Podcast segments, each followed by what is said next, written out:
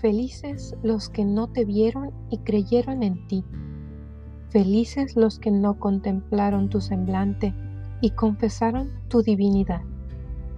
Felices los que al leer el Evangelio reconocieron en ti a aquel que esperaban.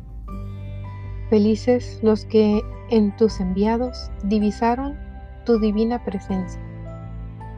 Felices los que en el secreto de su corazón escucharon tu voz y respondieron. Felices los que, animados por el deseo de palpar a Dios, te encontraron en el misterio.